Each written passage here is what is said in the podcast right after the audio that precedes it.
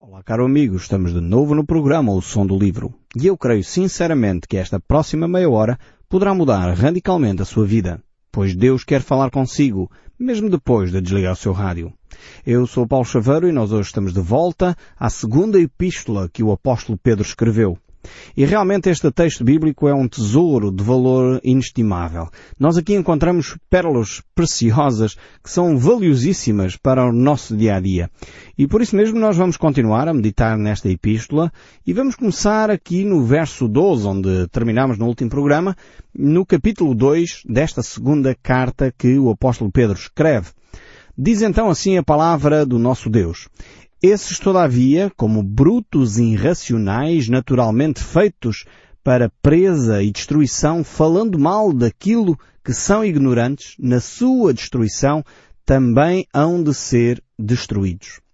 Começamos com um texto extremamente difícil, duro, uh, aqui com palavras bastante violentas, mas ao mesmo tempo era onde nós estávamos no último programa e é necessário nós continuarmos então a fazer estas reflexões. Uh, relembrando um pouco o apóstolo Pedro, portanto o contexto deste texto bíblico que estamos a ler, uh, o apóstolo Pedro está a falar acerca daqueles falsos mestres, aqueles que conduzem pessoas uh, no fundo à perdição, aqueles que no fundo conduzem as pessoas a, uma vida que é fora da vontade de Deus e, e se olharmos bem, se pensarmos bem nas consequências que tem esse tipo de atitudes, eh, vamos dizer que o apóstolo Pedro talvez até está a usar uma linguagem branda, porque estamos a falar de pessoas que conduzem outras a uma eternidade longe de Deus. Eh, se nós olharmos aqui para a nossa sociedade, e muitas vezes por eh, situações bem mais simples, nós ficamos ofendidos com as pessoas, por situações bem mais simples, a pessoa é presa, ou é maltratada, ou é hum, levada a pagar uma multa elevadíssima, Quanto mais quando falamos eh, de alguém que conduz outros a uma eternidade longe de Deus. E como eu estava a dizer, se pensarmos bem no contexto, provavelmente o apóstolo Pedro é uma pessoa bem branda aqui a falar desses falsos mestres que conduzem uh, pessoas sinceras, pessoas que estão interessadas em conhecer a Deus, conduzem-nas uh, de uma forma terrível à perdição. Por isso mesmo ele fala desta maneira. Uh, e ele fala aqui acerca destas pessoas que falam mal daquilo uh, que são ignorantes. Ou seja, os falsos mestres, eles ensinam coisas que na realidade eles não conhecem. Uh, estas mesmas palavras eu creio que ainda se aplicam aos nossos dias. Há muitos que se arrogam de mestres, de ensinadores, de líderes espirituais, que na realidade conduzem as pessoas uh, à perdição e não têm esta experiência com Deus. Aqui quando ele fala que são ignorantes, são ignorantes quanto ao tema principal desta epístola, quanto ao tema principal que ele quer desenvolver, que é o conhecimento de Deus. Por isso, eles são ignorantes, falam de coisas que não conhecem na realidade. Talvez tenham um curso teológico, talvez, enfim, fizeram um seminário, talvez eh, passaram por uma escola de não sei de quê, mas na realidade eles não conhecem quem Deus é, não conhecem o caráter de Deus. Por isso muitas vezes uh, têm um discurso que mantém as pessoas assustadas, temerosas, as pessoas ficam realmente presas e reféns desses discursos, quando na realidade, se eles conhecessem o caráter de Deus, poderiam entender bem o amor e a preocupação que Deus tem por cada um de nós. Então, no fundo, uh, o apóstolo Pedro uh, está aqui a fazer esta reflexão sobre os falsos mestres que de alguma forma não eram muito diferentes dos mesmos falsos mestres que acusaram Jesus, que crucificaram a Cristo. Uh, os escribas, os fariseus, os sacerdotes daquela época do templo em Jerusalém, na realidade eles tinham uma certa religiosidade, eles tinham uma aparência de bem. E isto é extremamente perigoso. Eh, no fundo, os falsos mestres conseguem enganar bem as pessoas porque têm sempre uma aparência de piedade. Parece que a coisa é bonita, é, parece que é certa mesmo. Uh, e na realidade as pessoas são iludidas exatamente por isso. Os sacerdotes daquela época, os fariseus daquela época, era exatamente isso, era um grupo religioso cheio de rituais, cheio de formalismos, tinham as coisinhas todas muito bem organizadas, mas na realidade desconheciam profundamente quem era Deus. Desconheciam profundamente quem era Cristo. Eles não sabiam que Cristo era o Cordeiro de Deus que tira o pecado do mundo. Eles não reconheciam Cristo como Messias, este Filho de Deus prometido Uh, mesmo antes uh, da fundação do mundo. Prometido ali no Éden, quando o homem pecou, Deus trouxe logo a solução à humanidade. Então Jesus é esta promessa de Deus para cada um de nós. E é por isso que uh, o apóstolo Pedro aqui fala desta forma tão, tão contundente, tão marcante, porque eles na realidade não conheciam Cristo, não conheciam Deus, nem conheciam o que as Escrituras dizem a respeito de Jesus Cristo. E na realidade, eh, as Escrituras, todas elas, eh, falam de Jesus. O próprio Jesus admite isso uh, em relação aos religiosos da sua época, quando ele diz, examinais as Escrituras porque julgueis ter nelas a vida eterna. E são elas que testificam de mim. E nós já temos visto aqui no programa O Som do Livro realmente essa verdade. Temos visto desde o livro do Gênesis e estamos a caminhar uh, para os, os livros uh, do final, quer do Velho Testamento, quer do Novo Testamento, e verificamos efetivamente que quer no Novo, quer no Velho, vamos encontrando a pessoa de Jesus Cristo em cada página, em cada exemplo, em cada pormenor das Escrituras, vemos como a pessoa de Jesus Cristo é bem presente. Ela é a personagem central de toda a Bíblia. E é fundamental nós olharmos para as Escrituras com os óculos, uh, com os olhos, com o coração de Deus. E quando nós fazemos isso, então entendemos o caráter de Deus, entendemos quem Jesus Cristo é, percebemos aquilo que Ele diz, que Ele diz, aprendei de mim, que sou manso e humilde de coração. E realmente esta, este texto bíblico é tremendo. E o apóstolo Pedro não poderia, de facto, deixar em branco esta situação. Ele desmascara esses falsos religiosos, ele desmascara estas, estes uh, líderes espirituais que se apresentam com um ar de santidade, muito bem ornamentados, muito bem vestidos, com aquelas roupas todas, com aqueles aparatos todos, mas na realidade uh, o seu coração está vazio de conhecimento de Deus.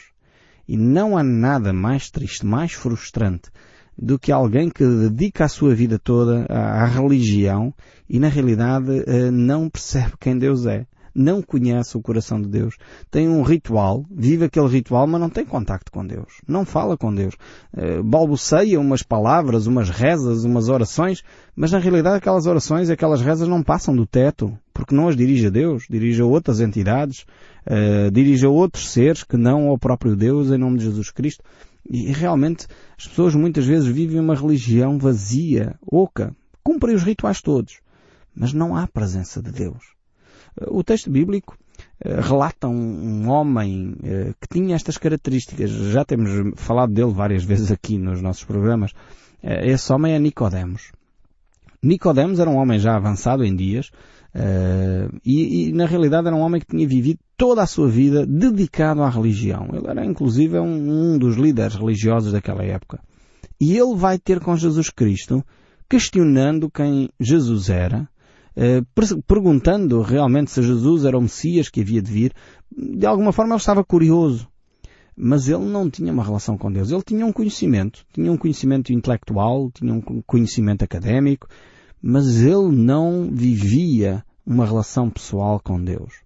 E por isso mesmo Jesus teve necessidade de dizer a Nicodemos, na verdade, na verdade te digo, que quem não nascer de novo não pode entrar no reino de Deus. Ou seja, o relacionamento com Deus não é meramente um relacionamento académico. O relacionamento com Deus é um relacionamento vivido. É um relacionamento espiritual. É um relacionamento que importa nascer de novo. E talvez você é religioso, que me está a ouvir. Eu tenho, eu sei que há muitos uh, ouvintes que são religiosos, têm uma religião, têm uma adoração por Deus, mas não têm comunhão com Deus. E eu gostaria de o desafiar neste programa a você dar esse passo, um passo de fé, um passo que vai fazer com que você se possa ligar a Deus, relacionar com Deus. E isso é necessário, como disse Jesus Cristo a Nicodemos, é necessário que você nasça de novo. Tenha uma nova perspectiva de vida. Tenha um novo relacionamento com, com Cristo. E isto só pode acontecer através da fé em Cristo Jesus.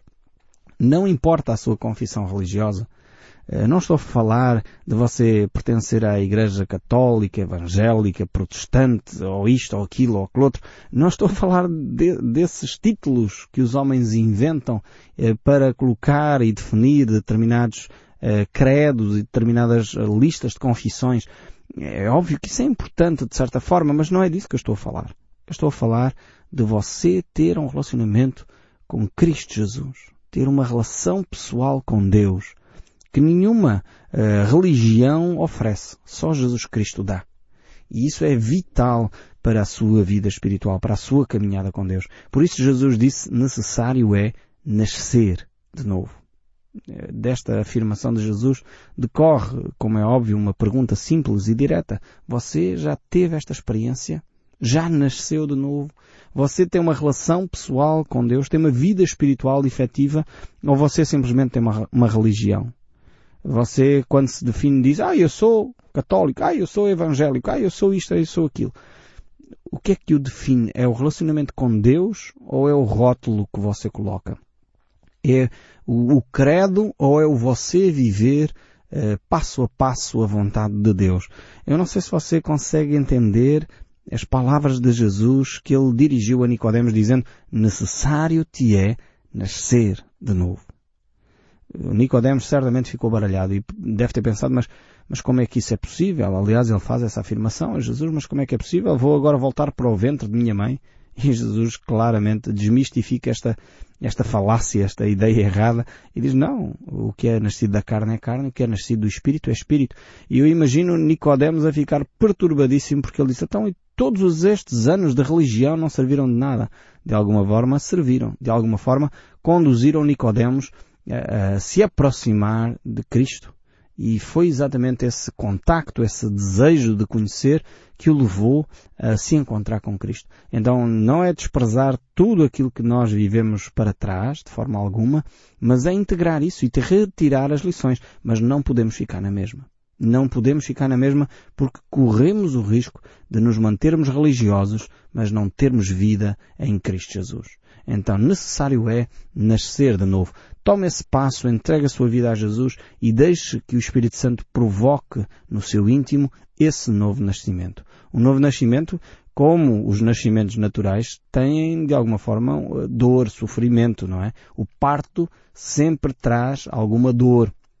E o apóstolo Paulo, a certa altura, diz que sofria de novo as dores de parto por aqueles que já conheciam a Cristo e continuavam a viver em pecado, a viver eh, desenvolvendo vícios e hábitos que são contrários à vontade de Deus.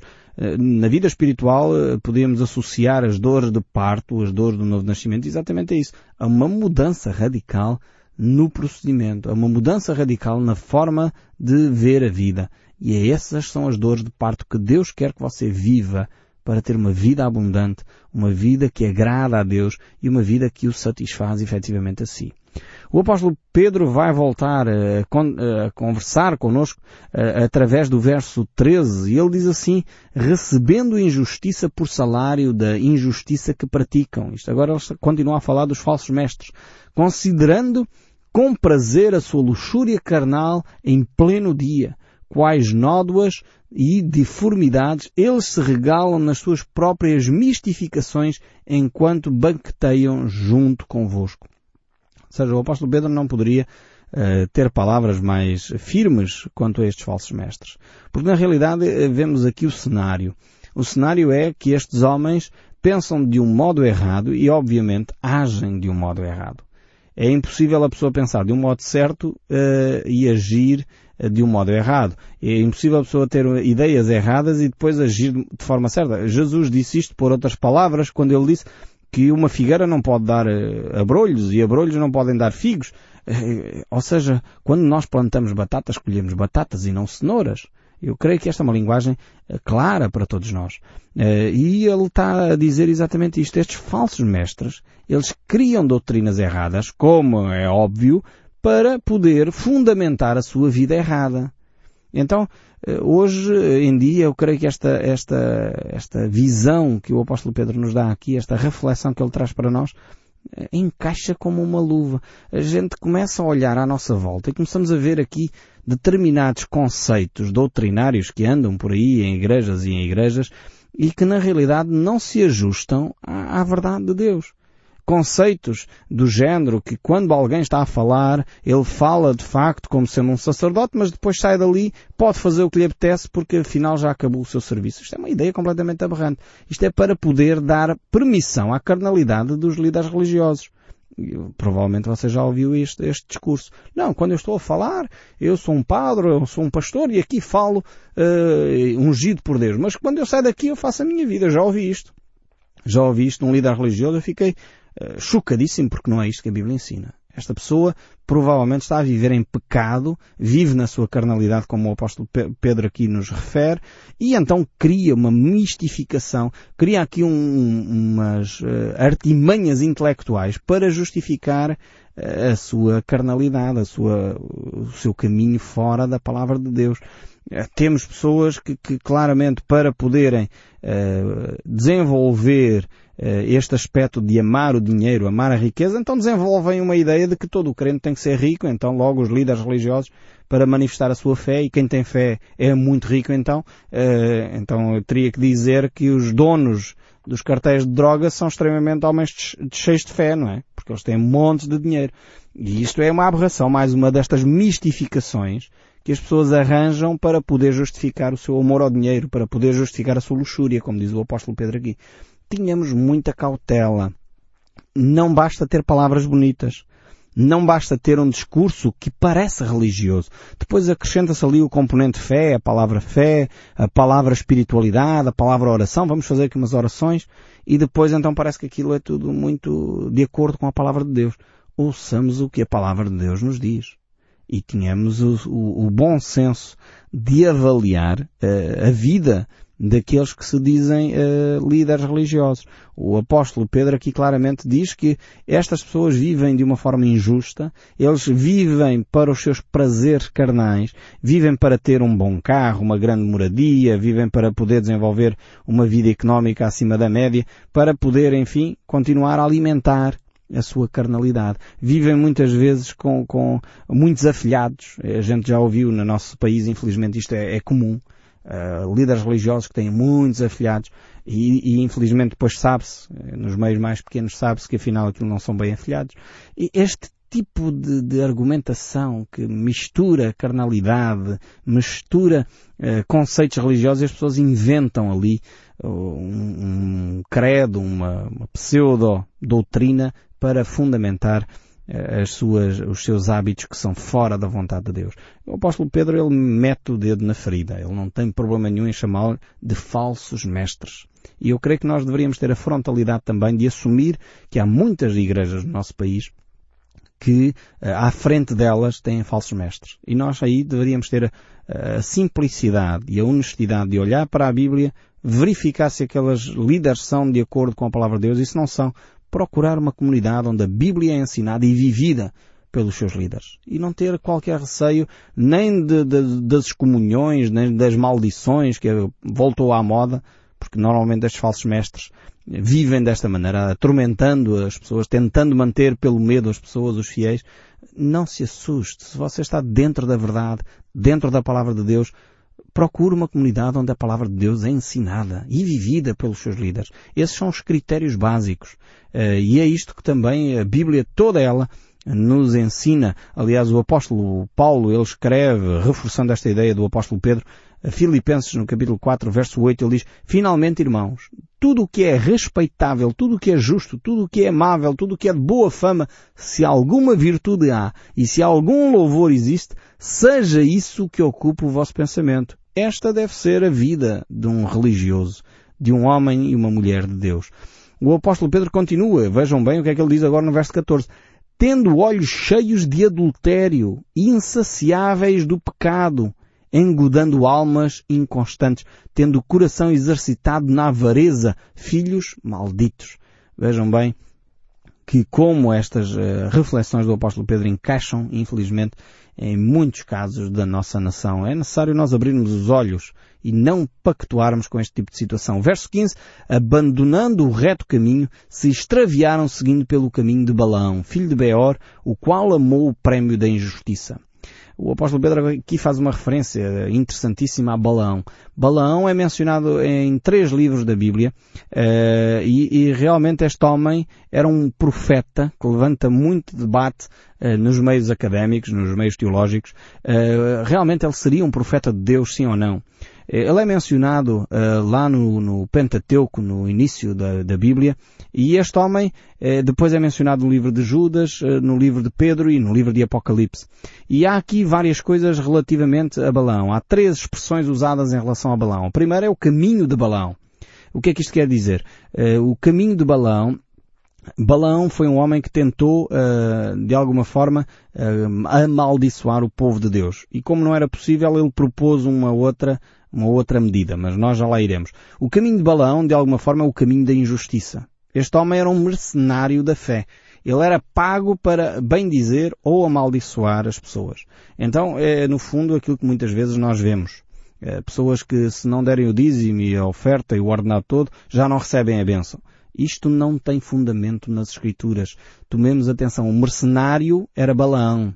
Ele abençoava em troca de dinheiro. Temos que ter muita cautela. O céu não se compra com indulgências. O céu não se compra com ofertas de velinhas ou de uh, esmolas aos pobres. É graça de Deus. Então não entremos no campo, no caminho de balão, um caminho de injustiça. Uh, e realmente temos que ter cuidado. O segundo é o erro de balão. E o erro de balão foi pensar que Deus é o Pai Natal, ou que Deus pactua com este tipo de situações. Este foi o erro de balão. O terceiro é o ensino de balão. Uh, o ensino de balão foi que ele, como não conseguia amaldiçoar o povo de Israel, porque não é possível, amaldiçoar o povo que foi abençoado. Uh, e por isso mesmo ele cria ali um esquema. Ele diz, ok, só poderemos amaldiçoar o povo de Israel se eles pecarem contra Deus. Então, eles que casem com mulheres que não são judias. Ou seja, o povo cristão que case com aqueles que não são cristãos. Misturem-se. Misturem o cristianismo com outras religiões. Isso vai fazer com que o cristianismo enfraqueça. Este é o ensino de Balão e infelizmente está a contaminar muitas das nossas comunidades, muitas das nossas igrejas. E nós precisamos aprender a rejeitar estes falsos mestres, como diz o verso 16, e eu termino por aqui, que ele recebeu, porém, o castigo da sua transgressão. A saber, um animal de carga, falando com voz humana, referiu a insensatez deste profeta. E realmente Deus usa depois outras ferramentas, outras coisas, para chamar a atenção estes falsos mestres que tenhamos a sensibilidade de continuar a estudar e a conhecer o caminho de Deus, a voz de Deus, para não nos deixarmos iludir com esses falsos mestres que contaminam a nossa vida. Que Deus nos abençoe e até ao próximo programa. Não deixe de ouvir o som deste livro.